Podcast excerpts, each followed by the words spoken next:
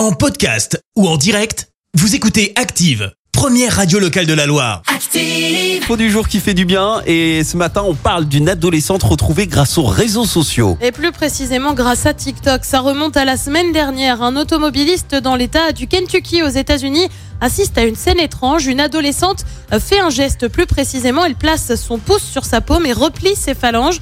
Comme ça, bah, ça peut sembler anodin, mais ce symbole sur TikTok a pour but de signaler une victime de violence domestique et justement, l'un des automobilistes reconnaît ce geste. Il alerte donc la police, prévient le bureau du shérif. Les forces de l'ordre arrêtent le véhicule et découvrent que l'adolescente est en fait portée disparue depuis plusieurs jours. L'homme avec lequel elle se trouvait a été interpellé et mis en examen. Merci, vous avez écouté Active Radio, la première radio locale de la Loire. Active.